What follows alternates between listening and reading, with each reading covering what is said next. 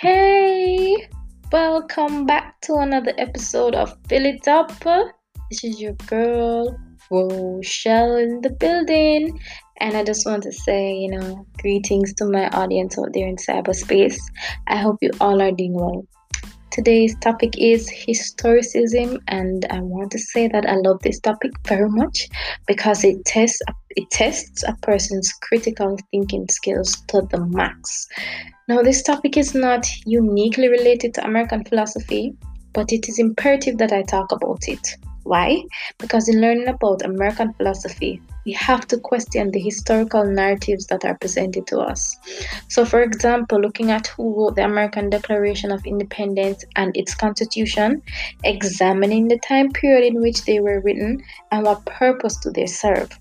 All these are important questions which help us to better contextualize history, and this kind of interrogation is necessary because it is very difficult to derive absolute truth from historical events because people have different accounts of the event, you know, people have different things to say about the events, you know.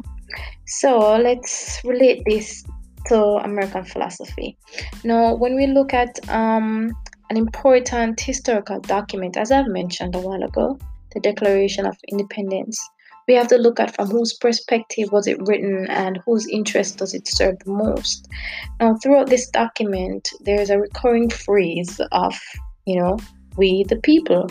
And at first glance, it sounds all inclusive and as if and as if it is serving a universal good.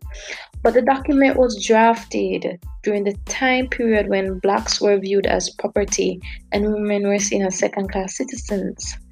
Hmm. Therefore, through the lens of historicism, one is able to say that based on who wrote it, that being Thomas Jefferson, the society at the time, you know, when it was all written, we the people was rather exclusive as it referred to white landowning males. Thus, the Declaration of Independence at the time could be viewed as a very biased document, and that the goals it outlined were initially to benefit people like Thomas Jefferson, white landowning males. Therefore, this whole idea about rights you know, has to be understood from a European or American perspective because it was really written by them and it was for them, you know, especially white land owning males.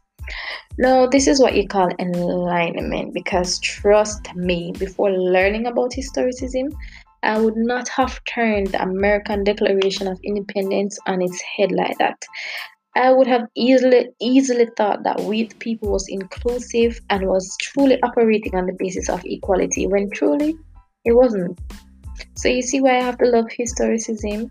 I'm so happy that I was able to share this knowledge with you guys and I want to encourage you from today onwards just be critical about the histories that you have taught and you know encourage other people to to do to be just as critical because trust me, you, you learn a lot.